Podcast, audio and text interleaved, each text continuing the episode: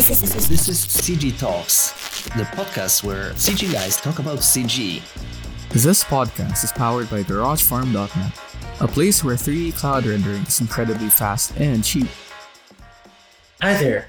In this CG Talks one off, we sit down with Lucian Rakovitan of Bucharest Studio to learn about how he and his team came to be the Romanian 3D visualization powerhouse that they are today. We're also going to learn what goes into creating their amazing photorealistic renders. Maybe we'll start by you telling us about yourself a bit. Um, how, what what kind of um, I mean, I wanted to get into Bucharest Studio, but first I was wondering, um, yeah, if you could share a few words about um, about yourself as an individual um, what inspired you to to to get into 3D visualization? Um, what your what your background is? Uh, you know, anything of that sort. Yeah, I mean, yeah, for sure. It's uh, so, so my name is Lucian. Mm-hmm. I'm uh, one of the two founders of uh, Bucharest Studio. And actually, before we uh, had Bucharest Studio, we had the Lucian R, which was basically our first uh, ArcViz company we kind of started this company about three years ago.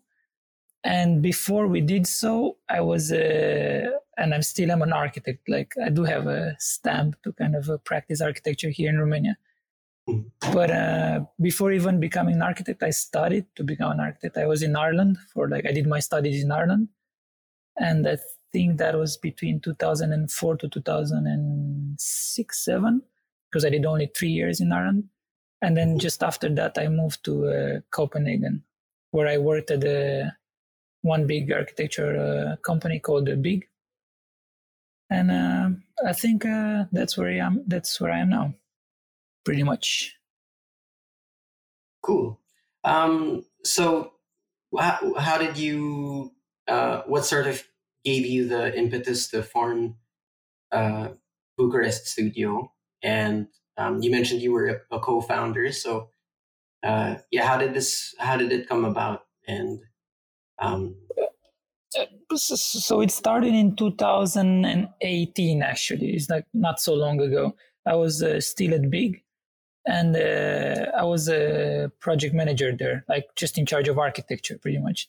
Like just mm-hmm. doing architectural projects. I was responsible at the time for like some towers in Abu Dhabi. There were two towers, and I was uh, responsible for those together with the team I was with in uh, Copenhagen. And um, eventually, I think um, there was some uh, communication between myself and uh, some of the founders of Big, and then we decided that maybe it's uh, time for me to part from the firm because. Uh, I, w- I was enjoying architecture, but I was enjoying more so doing architectural visualizations. So then then I parted from Big and I made a small studio in Copenhagen where I was working alone actually. And then uh, after six months, one of my uh, best friends and uh, current uh, partner here at Bucharest Studio is uh, his name is Ovi.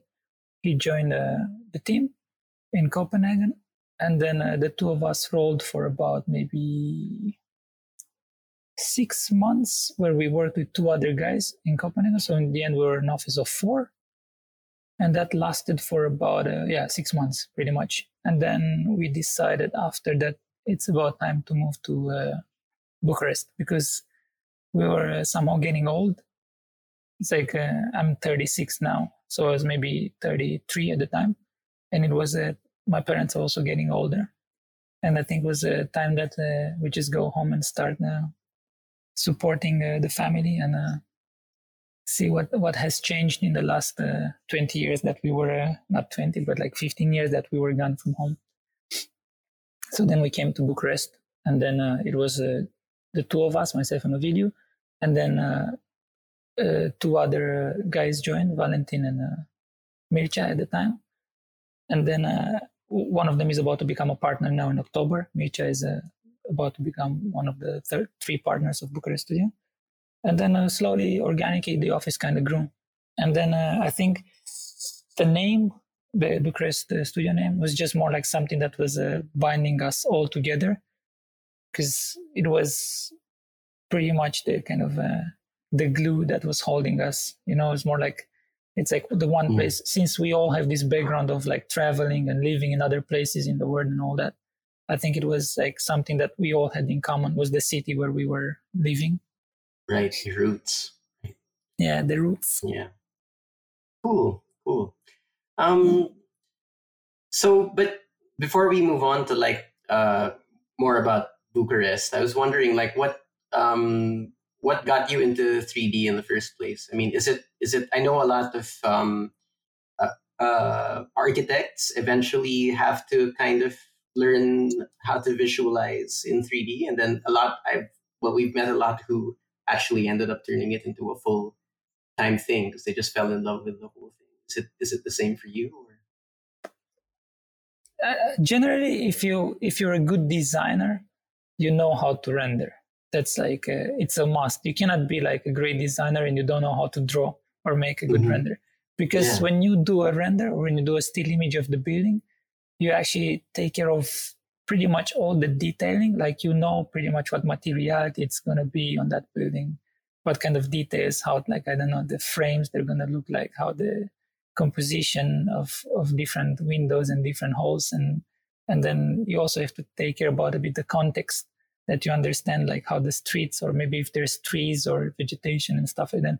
So so i think in a way if you if you want to be a good architect you should know how to draw even though your drawing doesn't have to be aligning with the industry. Like you could be having your own style or your own personality in the way you draw or represent or render.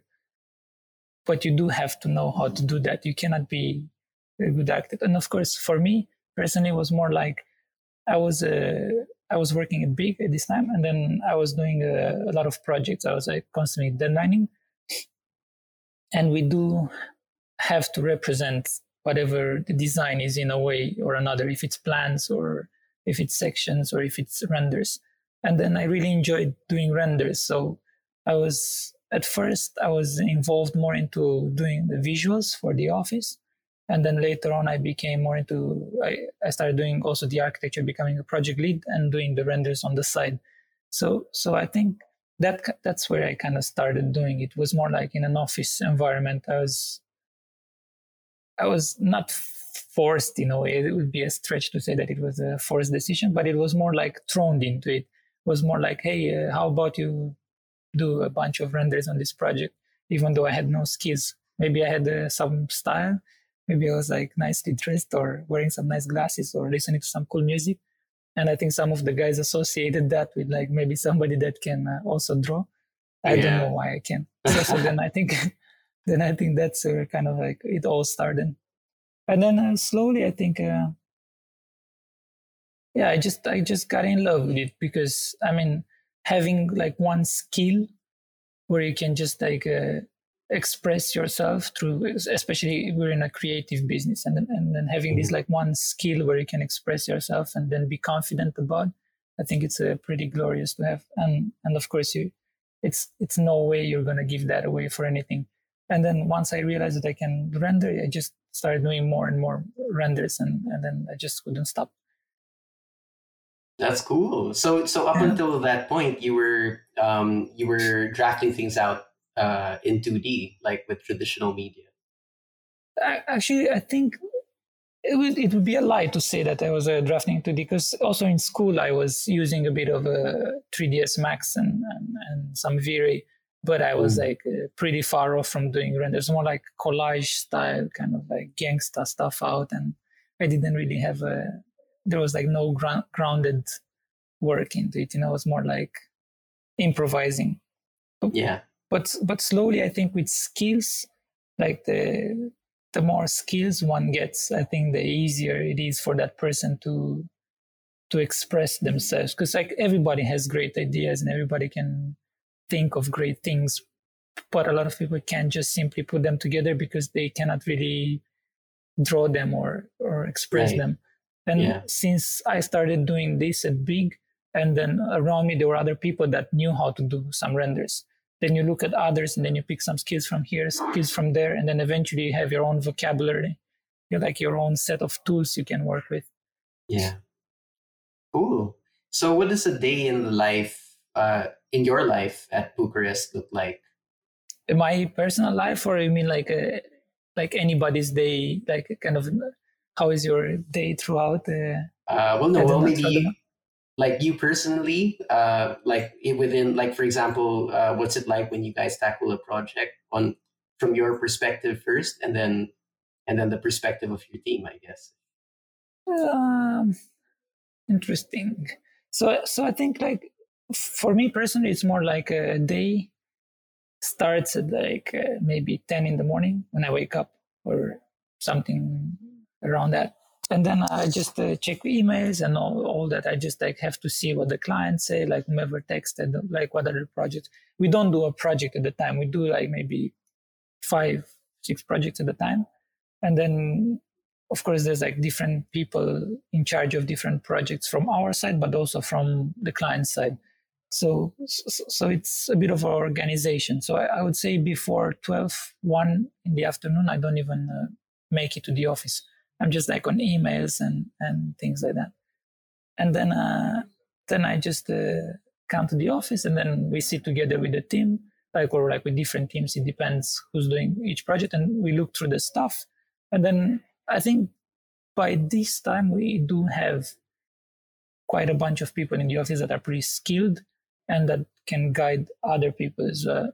And then in a way, it's it's a it's a, it almost happens organically now that we're not we're not sitting so long with the team trying to figure things out and trying to change moods and settings and all that but rather like things just flow. And then if there's like emergencies and stuff like that we we jump on board.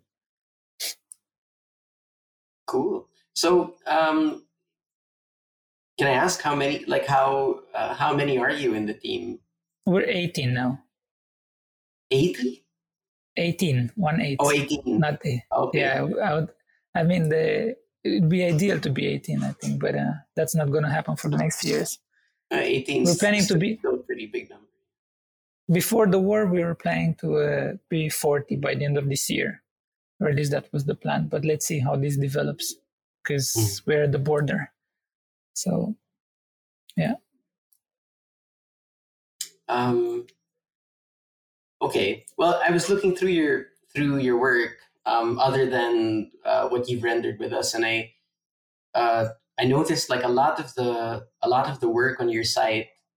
Um, they feature a lot of really interesting uh, designs. I mean, I'm not an architect, so I like maybe maybe for you they're actually kind of like so and so, but I was kind of uh, blown away. Like the the the designs are very they just seem very innovative. There's a lot of play in um, sort of more. Uh, there's a lot of curvature. There's a lot of geometric shape that that um, can seem like very very I was gonna say playful, but but not no like something. It, it's just very innovative, and actually, it, it it feels like um, there must be a lot of thought that goes into how to how you can reconcile like certain shapes with also the uh, structural integrity of the buildings. What's that like? Like, how does that? I mean, how do you balance that in in in the design process? You presented this so nicely that I wish I could get the credit for uh, the architecture too. But uh, unfortunately we don't do the architecture. We just do a, a representation of architecture. Mm. but in a way i mean oh. we, we, i do have the, the background into designing. So i worked as a designer for almost over a period of 10 years. I worked as a designer for eight years in different uh, big companies. Like I, I, was in japan at kengo kuma and then i was in copenhagen at the bjarke ingels group big. Mm-hmm. so, so in a way i gathered i gathered some some experience as a designer so I think when you render such buildings, you do have to have an understanding of what they actually try to communicate to better represent them. Because, as you say, if if there's like a a curved building, always the glass has different properties from from a from a boxy building. Like the glass behaves different. Like the refraction of reflection of glass just just simply behaves different than a boxy building. And then of course, if it's a boxy building, you can just like wrap an environment around it and then that's going to be your reflection and then that's that but but when you have a curvy building that environment just becomes more three-dimensional and it's it reflects also the immediate context but also the further away context so it needs a bit more detail on on how you actually understand the the, the geometry Mm. but Oh. um Mhm. no go for it At garagefarm.net, you'll find many 3D rendering solutions. Use coupon codes visible on your social media channels during registration to boost your account up to $100 of free render credits and check how quick and life-saving 3D cloud rendering is. Oh no, no. I was gonna ask. So, w- what does that mean in in the context of uh, like working um, working in three D? Like, uh, does curved glass need another like?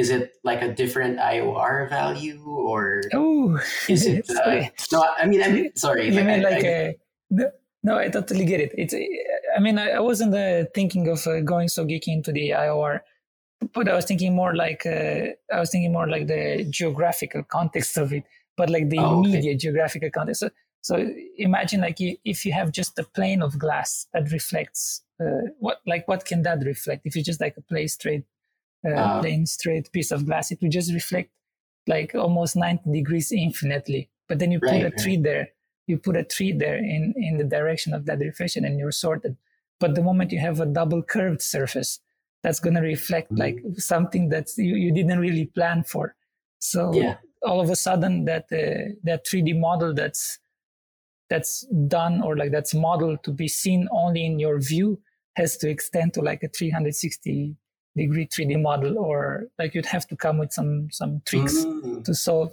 yes so, so i think it's it's it's it's more about uh on these lines i was thinking Yeah. Well, does that mean that you end up having to model more of like the, um, let's say you're looking at like the a window shot. I mean, because of these reflection, because of the, uh, like the wider angles of reflection, does that mean you end up having to, um, add more exterior props around it? Yeah that's that's one thing but then there's also things that like let's say if that's uh, i don't know pixelated or if it's like triangulated the whole facade uh, in the end you're going to end up with like triangles reflect like it, i think there's like a lot of the times you don't end up with one solution to certain things but it's more Mhm. about like even though you think you've rendered everything like a lot of the times we just have to come up with new solutions to to Yeah. to new projects. So, so in a way, that's probably also what makes a person that hasn't been studying architecture and looks at a render think that it looks nice. It because it has this element of surprise that a normal boxy building, even though like like imagine if you render like an average car park building, like regardless of how nice the render and hyper realistic it is, it won't really strike the viewer as an amazing render even though the settings and the DPI or I don't know, like all the maps can be like in higher resolution, but Mhm. just because the architecture doesn't do something spectacular, it just lets the viewer kind of, I don't know, a bit, it'd be a stretch to say disappointed, but but it lets the viewer a bit, uh, a bit blatant or a bit like I don't know, austere. It just it doesn't let Yeah. you like dream. Whereas when you have something like where the architecture just talks to itself, the rendering that it's it, it becomes a bit easier even though it's more tricky probably it's like it's more it takes more skills and it becomes a bit more uh, technically complex Mhm. but at the end of the day it's an easier render to do just because you get the view for free like you don't have to do Right. anything with the composition it's the architecture that just speaks to itself Hmm, that's an interesting. It's an interesting way of looking at it. Actually, like it never occurred to me that. Uh, I mean, I have to say, like I think I think out of a lot of the ArcVis um, renders that that uh, we've seen on the farm, um, yeah, like like your your work has got to be one of the more um, one of the more visually uh, stimulating in the sense that there are all of these interesting shapes that are in the structures themselves. And um, yeah, now that you put it like this, it, it I suppose, um, well, maybe maybe in like some of the works that I've seen on your on your uh, on your socials. Um, yeah, there really does seem maybe there is also that aspect of, uh, like you say, for example, like playing on interesting angles in the structure, mm, maybe creating like interesting shadow shapes. Um, is that is is that what you meant? Like, yeah, I mean, of course, yeah. That, that, I mean, you're just uh, you're pretty much summarizing what I said. But it, it's it's also I think it, it has to do with like for example, if if we were to do a new project now and then we like the project, we don't like all the projects, even though we like the renders. We some of the projects everybody knows that they're just maybe they become a bit more social or they become so you love certain aspects of the project you love what they do to let's say the community maybe they do a great things to the, the great thing to the community so you you love the project for what they do conceptually but you don't love the project aesthetically so, mm. So a lot of times when we deal with projects that are not aesthetically pleasant i think getting away from moods or like not creating moody images of like you don't want to have it in a rainy day or in a late foggy i don't know afternoon or in a you just want to have it as like normal and and, and simple and, and just basic average blue sky and green trees as possible. Just because that project has to be it has to communicate just the realness of it you know because maybe it's just a social thing. It just it has to do with like I don't know if maybe it's humanitarian as you said earlier. So then it's not about like moods and it's not about like making it fancy or depicting it in a very weird angle or something like that. It was just more about like the average kind of not the average person, but the average skilled or like the average rendering skilled person taking a or like a photographer, the average photographer taking a camera and just shooting a building and that's it. That's done. Mm in a way so nothing yeah like nothing nothing too crazy composition nothing too crazy yeah composition yeah. if it's like that kind of a project yeah. but of course if, if you're dealing with like uh, the new museum on the waterfront of uh, i don't know shenzhen yeah then it's a different league you know then then yeah. you're, then you're really looking for like the, the most epic morning foggy days where the it's just the only bin that has light in it because it's like some special event where like everybody in Shenzhen woke up in the morning and just like wants to enjoy this, you know. So then, of course, then if you compare the two images, on one hand you have like a humanitarian average day project, and then like the most epic Shenzhen opera. Of course, you're always going to be thinking, that, oh wow, this is such a great render, even though they both have the like technically they're both they're both the same, you know? So that's why it's also like a bit tricky for us to kind of have favorite projects or favorite renders. Because like now I can just look at almost any render and say, like I, I don't even see the final like I don't see I don't look at the render and see like the foggy day or I don't see the atmosphere. I just see it very technically in a way. So I appreciate a render a lot by how technically it's represented, you know? like a a normal car park can have the same quality for me with with the Shenzhen Opera, even though the average photographer, but not mean, meaning like they're not like they're an average person, but rather the average skilled photographer or render person. Just any day it's gonna go for the Shenzhen Opera, just because that looks great.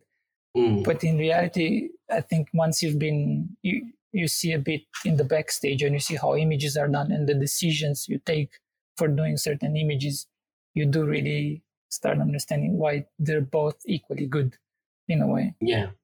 Hmm, interesting. So in in like the production workflow, let's say let's say for for just for stills, yeah, like um what what part of the of uh, what part in, in the 3D production pipeline do you feels like uh, has the biggest opportunity for for expressiveness. Um, if if there is any one particular part, maybe maybe there are more than one. Like, is it is it in the texturing? Is it in is it in lighting? Um, yeah, I mean, you know that this this discussion has been going on for like uh, so many years. Like, what is is it like the maps? Is it like the diffuse displacement, reflection, refraction, specular. Is it all these things that make a is it like the lighting or is it like is it the settings is it mm. the mood you choose that makes an image great i think it depends on uh, who's the viewer and who's going to judge this and that's like uh, it's it's in their eyes to judge what makes an image great in my eyes i think it's uh, it's crazy to say but it's the white balance it, I, I think like uh, there's so many skilled and uh, good artists that uh, can handle the white balance correctly. And I think that can just completely ruin an image. Or they're like people just do collages in like 15 minutes and then just they just know how to control the white balance and it always looks realistic and and and and I think that's kind of a it, and I think like to get the right white balance, of course, you need the right settings, you need the right camera, you need the right textures and, and maps and all that for for uh, for your assets. And it does become very complex in a way when you when you think about white balance but basically it's just white balance. You have it in the camera and it's easy to set. And that's what in a way for me makes a great image. I don't care about the architecture and the 3d and what the building is and how much like if it's a one month project or if it's like one day project. It's just like you can tell like when you look at an image if it's good just by how the colors are controlled. Mm-hmm. interesting. And i mean i think uh that rings very true like especially for um well for for 3d artists from any like walk of life i think because i think that's the one thing um that's that's super elusive. Like you you there are a lot of resources to teach you how to the to model or sculpt or texture and, and go through like there are even some resources for lighting and and certainly uh, resources for for cinematography and and things like that. But i think that like what happens it the little the little nuances i guess like the right like finding the right white balance are things that aren't very often talked about. Um, you know, so that's yeah, that's a that's a that's a valuable take right there. but so I mean, uh, that said, how how um like how how much post uh does the does the raw like does the initial render go through um, for you guys? I mean, again, it depends on on the project. Like there's like projects that need loads of post. There's projects that need zero post, and and I think it just come. I think we we came to a workflow in our office where we just decided that everything that's gonna be an animation, which lately is like half of our projects, they mm. just uh, they just st- stay in the they stay in the raw uh, in the raw field.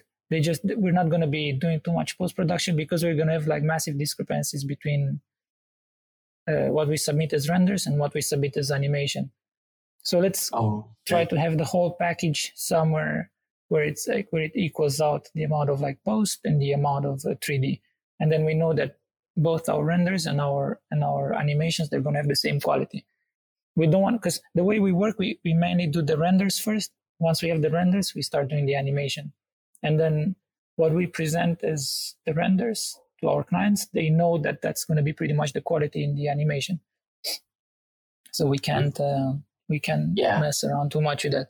But if it's right. just the project that uh, that only needs renders then it also a bit depends on on where it is geographically because let's say if it is somewhere in isolated in the desert, I think we're going to be able to quickly make that into a 3D, like to, to, to, get a bunch of assets from different providers.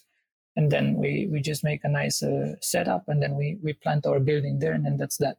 But if we know it's in middle of, I don't know, Dusseldorf, it's in city center Dusseldorf, then, then we need the real context. So we send photographers on site and then we get uh, real photos and then we just do uh, collages At GarageFarm.net, you'll find many 3D rendering solutions. Use coupon codes visible on our social media channels during registration to boost your account up to $100 of free render credits and check how quick and life-saving 3D cloud rendering is.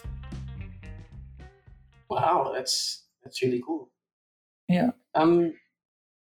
Okay, so but uh, so for example, would you normally would you normally uh just render UT passes, or or do you do you also make use of like um like the different render elements uh that that you composite later on?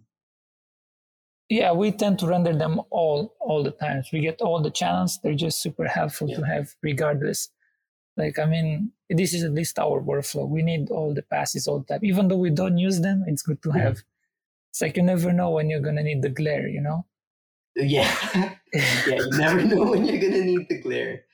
Um, and yeah, like I was, so I was wondering, um, have there and have there, uh, like what's the turnaround time like? For example, um, like how um, do you leverage, for example, compositing um, in dealing with, uh, for example, if there if the client has any notes or wants something changed, then it can be done easily in post. Is that something?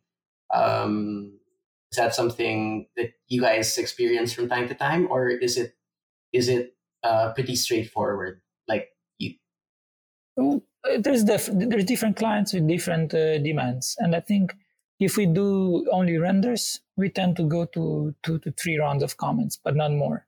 If we do animation, we do kind of the same trip, just that we let's say our first draft is just uh, snips from 3ds Max. It's just great cameras. We just animate the camera and we just send straight snips.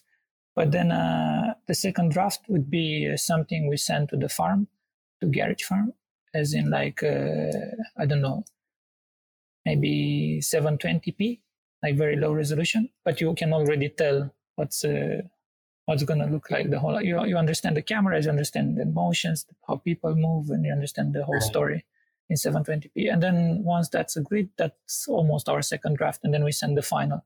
And we rarely render 4K. We just send the full HD most of the times. very cool um, okay so uh, maybe we can talk a little bit about um, one of the projects you you rendered on the farm uh, i don't know if it's if uh, uh, i have it as the name of the image i'm not sure but uh, yeah it's, and also on instagram i think it's called the vest Vestre project Vestre. Yeah, yeah, yeah. Vestre, It's a cool one. It's a cool one. It's a bit, uh, it's one of uh, our first, maybe not very first, but one of the first animations we, we did. I mean, we, it was nice. Uh, it was good uh, and experimenting times. I think we got uh, we got some way away from that. Uh, we, we, we, we gathered a bit more skills now, I'd say, from that point. But, but I think it's a, it's a good reference, that one, because it also, it, it represents a bit of uh, our uh, starting point in a way. So that's the project. It's actually uh, that it's a collab between uh, Bjarke Ingels Group and Vestre, the furniture company in Norway, and it's in the middle of a forest actually, which is pretty beautiful. So they've uh, reused a lot of the for a lot of the trees they've cut. They reuse them in the factory. So in a way, it is a bit of a sustainable building, even though it's visually uh, striking to see that somebody builds in the forest. But since it's your forest, and then you know you're gonna replant those trees somewhere else, and you do that kind of like logically and and responsible, I think it's fine. Yeah, yeah, and it it was really. I mean, it just because it's uh, from what I gather, it's like uh, it it's it's sort of a complex, right? That's going to be built. That's built in that forest. It, it just yes, seems like it's built already. I think by now it's uh, they're just uh, topping up the roof. They're just doing the last details. It's oh, kind of a cross. It's a cross. It's like four arms that meet in Yeah. the center, and in, in the center, it's a bit of a public space where the visitors can just come and see a bit of how the factory works. So, in a way, a bit of a, like a panopticon, like a prison where you just sit in the middle and then you have uh, views over the whole building. But this, Yeah. but this in this case is just very like a visitor friendly because as a visitor, you just like you get to get peaks in all the factory and understand how it works. Yeah. Yeah. But it's pretty much done by now. It's crazy. Like we rendered this uh, with you maybe in 2019, I guess. Mhm. We did an animation and a set of renders, and I think by now the building it's done. Yeah, amazing. I mean, we like that. Also, what what kind of struck me about uh, with that project is the the the vastness of it because it's a because you do like a fly through animation, right? And then and you have to cover all of the different uh, sort of key regions of the of the the structure. So I was wondering. Um, how how uh, like were there how would you for example optimize i mean i guess this is a question like not necessarily just for this project but in general um, what sort of uh, optimization uh, techniques do you guys use for example um, is it like you is it uh, the entire uh, scene is built with one level of detail and then um, and then the camera flies through it all. Uh, or, for example, um, for aerial shots or farther farther away shots, do you um, do you uh, reduce your map sizes or or decimate geometry or anything like that to make renders faster, or or it's just Totally, totally. We just, Yeah. uh, of course, we have like diff- we- we split the whole project in scenes. So each Mhm. scene has a LOD, like a level of detail, yeah and then and then of course if it's like close-ups and stuff like that, our our maps they're going to be a bit more higher res, and then uh, forest packs they're going to be a bit more uh, detailed, and the further away from the camera, the less detail they're going to be having. Yeah. So i think that's but but regarding the optimization i think i don't know like what the hell? I don't know like if we i've, I've never seen like imagine like we I- never worked in an ArchViz company and i don't know how others are doing it. I don't know if anything that we're doing it's right. It could be that everything that we're doing it's wrong but because i can't really compare with it anything. I don't know if any of our stuff it's actually optimized or if it's like a complete failure you know i'm just guessing it's fine but but i don't know yeah I hope it's fine. I hope it's optimized. I don't know. We just use like uh, we use mainly V-Ray and we use uh, light cache brute force for animations. oh Yeah, brute, like brute force brute, Like brute brute force force. plus brute force no, no, no, light cache no brute baking force. ah okay okay Yeah, yeah, Yeah, yeah, it's like yeah. that would have been, you know, whoa. But okay, no, that's no, cool. no. I think brute force, brute force would be uh, completely insane time wise. I think it would just and resources wise, it it would take a lot of time. We used Yeah. to do it. I think we used to do it for renders when our computers were pretty shit because the baking was like we when we had shit. Compu- I'm not sure if can I say shit on this uh, Yeah. podcast. Sure, Yeah. no, So, It's so, all so, good. so, so it's all good. So, so our computers were pretty bad, and then uh, we couldn't really take. Uh, they, they just couldn't take the baking. They didn't have memory enough, so they would just like collapse it and breathe. And then we eventually. You do have a bit of knowledge about rendering, right? Like you know Embree and and all that. uh, yeah, yeah, Um, but I dynamic limits and stuff. Yeah, Yeah. but I'm not. And I'm then- not a 3ds Max user, so. Okay. But I have. uh, Yeah, I have spent some time like with Yeah. renders. I think it also 3ds Max sounds like a pretty old school technology to be using in animations. But since this is the only stuff we know how to use, we just stick to it. I'm sure there's like, if you use like other softwares, you can come up with different uh, optimizations and different skills, and your stuff is going to look different. But for what we need and for the industry we're in, I think we're we're confident with the, the softwares we're using. No, for sure. I mean, Uh, but regarding again, like if I go back to optimization, yeah, we use brute force light cache, but I don't know like what the hell. I don't know if we're doing it the right way or not. well, the results speak for themselves, right? So, Yeah. I mean, and and and, but what are the? Uh, for example, uh, I mean, I'm not asking for hard numbers, but but uh, or maybe maybe another way to put it is like uh, like how for for example for an animation like like Vestre for the Vestre animation how uh,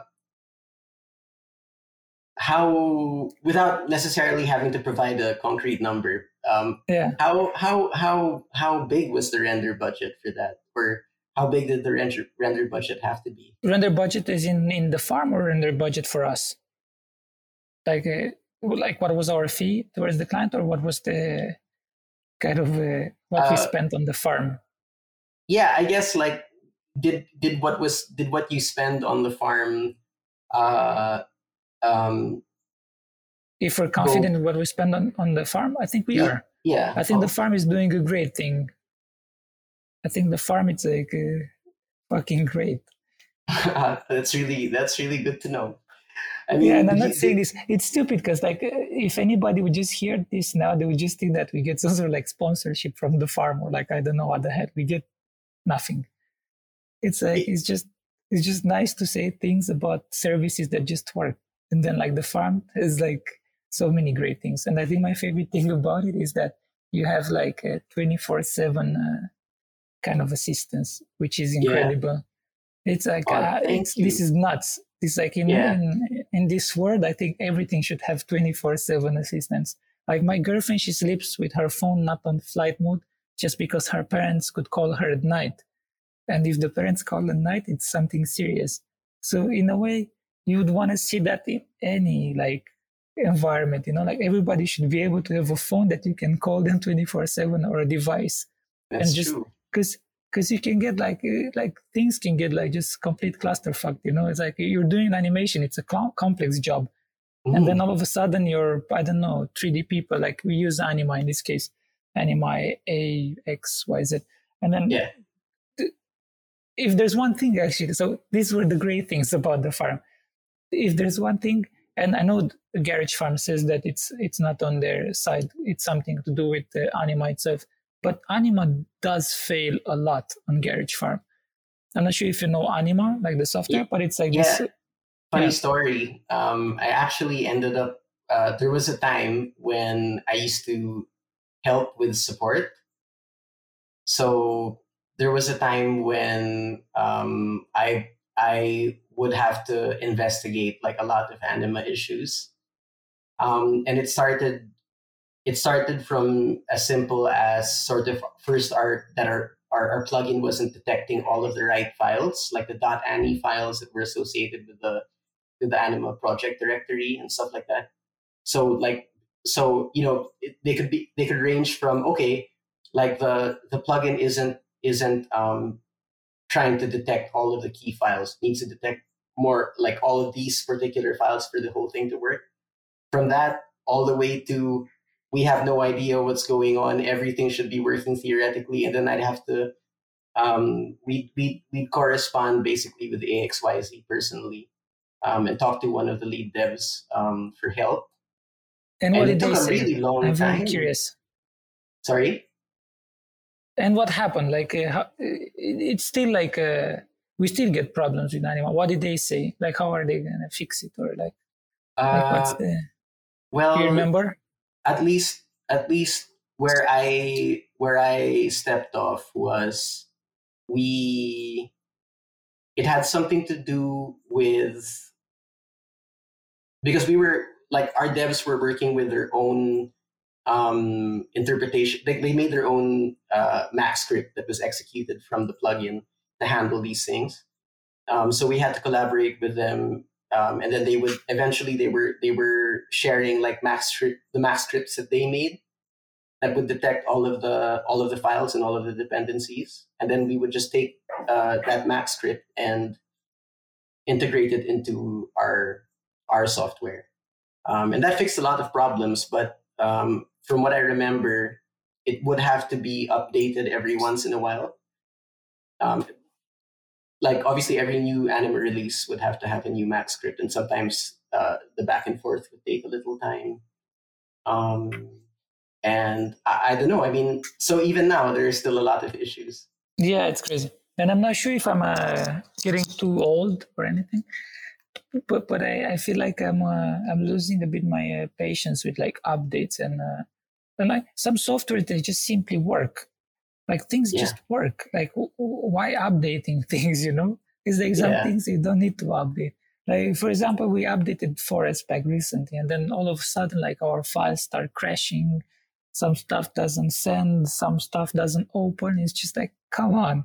It was Oh, just a perfectly functioning software, you know? No Oh, need for man. updating. Yeah. No, I mean, I, I don't think that's an age thing. Like, I think, I mean, I think the sentiment is universal, right? Really, Right. really sucks when that happens. I feel you. It's like, yeah. it's like I don't know. It's like Photoshop. What, what, where are we now with Photoshop? It's like CS. I don't even. I can't even recall what it is. I'm Yeah. sure like t- Photoshop 2010 was just perfectly fine. You needed all all the new technology in Photoshop. Anybody like anyways nobody uses because it's just like somewhere hidden. You know. And, Yeah. like nobody's showing you where it is. You just have to like find some crazy tutorial somewhere that's completely hidden. Yeah. Although I gotta say the because I I I also stopped using Photoshop like a long while back. But the last time I uh like I think last year I decided to to download the trial and see what was going on. And they have these they have this AI technology that's just that's ridiculous now. I know, So I know, I know, yeah, I know. We use a bunch of yeah, yeah, yeah. Yeah, like these kind of crazy. selections. The selections are nuts now. Like you just Yeah. all like we use it a lot. We we find like a reference photo for like let's say an environment of people somewhere on the street, and then now you by clicks you can just select all the people. You don't have to cut out anything Yeah. anymore, which is complete nuts. Yeah. Super insane. Yeah, it's pretty Um, crazy. But they should yeah. only add only these things, you know? Like they should not add all the other fuzz around that makes it so slow. Yeah. Or anything that breaks the existing. Yeah, exactly. You just put like uh, I don't know six video cards on your computer. You open Photoshop and it's still slow. It's like what the hell, Yeah. man? Yeah. kind of it uh, well adobe not sorry i'm not i don't want to i don't want to shit on any like no, no, no. Me neither. Brands or anything. Because they're doing great. I mean, come on. They it's are, like a yeah. super. Yeah. yeah It's like a great software. It's just like you, you know how it is. You just you forget about all the good things that uh, certain softwares do to you. You forget about how great they are, but you just complain about the small things that just don't work for you. yeah but actually that's sort of why we that's sort of why we have like like one of the big reasons we have live support is because it's um that's also it's also nice to have like an ear on the ground on the actual ground right like the it really gives us a good idea of what people what issues people are experiencing um like concrete issues that keep turning up right and then that's what allows the developers to respond really quickly like we know we know Yeah, what that's nuts. issues take priority and stuff like that and and that's only because we get to talk to customers in real time so i mean it, it helps it helps us and it helps you guys so It totally helps. I mean, it's like the Yeah. most beautiful thing on earth to have twenty four seven support. No it's so just i like mean you, you don't know how liberating it is and how comforting it is. Like Yeah. you cannot even imagine how comforting it is to kind of work on a project and then you know that okay, I have reserved maybe this one day or two days for the farm where we can send all the files. And then we know for sure that if something fails, we're always going to be able to talk to somebody immediately. yeah And that's just like, I mean, that's unbeatable. I mean, please don't ever get rid of that. No no update way that thing. no don't way come no up way. with a new solution. It's just like uh, it's best Yeah. feature. Cool. Uh, so I'm hoping at least like uh, even with the anima issues, the support like is able to Yeah, to, to totally. I mean, even eventually. yeah, exactly. We just we just pack them and then send them to somebody, and then they just replace Ah. them, and then that's not. And we Yeah, even yeah. get the refunds for the stuff that uh, render badly. So Yeah, I think it's great. I have a little complaint, but I, I would imagine like it's also super complex kind of uh, Mhm. mechanism behind all the Garage Farm stuff. Like to get all these softwares in that they're all updated at all times, and I would imagine it's like a crazy system behind. I'd be interested to see how complex this thing can get. And also like the servers, there might, you must have like a big storage, right? How many servers do you have? Um, Or like I'm nodes really- or like it. Uh, honestly, I haven't like really been state secret? Dude, yes, yeah. Like one is I'm not Classified. really allowed to disclose that, and secondly, I wouldn't even really be able to give you an accurate number because it's been Okay, so a it's lot. been a while. Let's let's say a lot. Yeah, but there is a lot. Yeah, like Yeah, yeah. yeah. So like we've got two data centers full of these, full of those bad boys. Yeah. So I think um, today it's not even uh, it's it's not, it's pointless to do your own farm. Like we were thinking, you know, we were thinking like, uh, what about we do our own farm? And then it's not so unachievable to build your own farm. Yeah. But then all of a sudden you need twenty four seven support, you know. And then that's that. Then then you just say, come on, there's like no point in that. Like how are we gonna be like? Then something breaks, something just it's Yep. the same as it's the same as deciding to be your own dentist, you know. It's like Yeah. from tomorrow I don't want to go to a dentist. I'm gonna fix my own teeth. It's not. It doesn't work, you know. No, yeah, and I I mean think- the I think- upkeep is crazy. Like the Yeah. the yeah. So, uh, yeah, that's that's uh. Well, thanks. I was um, glad you had so many kind words to say. For, to Yeah, but the- it's you know, like, uh. I, w- I wouldn't say it if I hated the or I wouldn't even have this interview. I Yeah. think that was kind of. Oh. I think it's it's it's mainly, and I think it's mainly all the nights I spent talking with two like the nicest people on earth on the support when you're uh, a support team.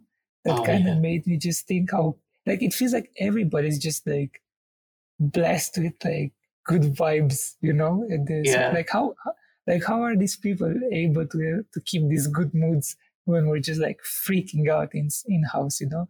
Like our files don't render, and it's just like, ah, what are we gonna do? And then we just talk to somebody that's like, oh, I'm I'm on this. Let me just uh, fix this and that, and then just send me a package, and then it all sorts out. It's great. Yeah. Yeah, good to know. I mean, it, it gets pretty hectic for for us as well, but I mean, yeah, I mean, I think that's also part of it, right? Like we like because everyone everyone in the support team is an experienced 3D artist. A lot of them are actually Oh, really? art- like yeah, I never knew. I never yeah, knew. so a lot of them actually come from an architectural background as well, um, or at least That's have awesome. done architectural yeah, visualization, so they can really sympathize. Like they they know, and I I think it's safe to say everyone is used to to spending late nights uh, in high pressure situations. So I think we were. I think at one point we were discussing on the. So, so you see how funny this thing is. Like we were discussing over on the support team. There was about to be some event. I think it stopped during uh, COVID. It was just before COVID. There was about to be some event. I can't remember where. It was like an ArchViz event in anyhow. And then the uh, D two conference. I think it was D two or something. And Yeah. then the guys, the guys at the uh, the support said, "Oh yeah, we're going there," and then we said, "Oh yeah, we're going there too." And then I was like, "Oh Yeah. yeah, let's catch up for beers," you know. Yeah, And this whole conversation was happening on like the support uh, pop up window on the Garage Farm. It's pretty crazy. nice. Yeah, Yeah. that's a, yeah. that- That's Yeah. like I that's I I really appreciate that about the those guys are like true champs. Durang. Yeah, they're great. yeah. And that's where we'll end this conversation. Thanks for listening and stay tuned for more interviews at CG Talks.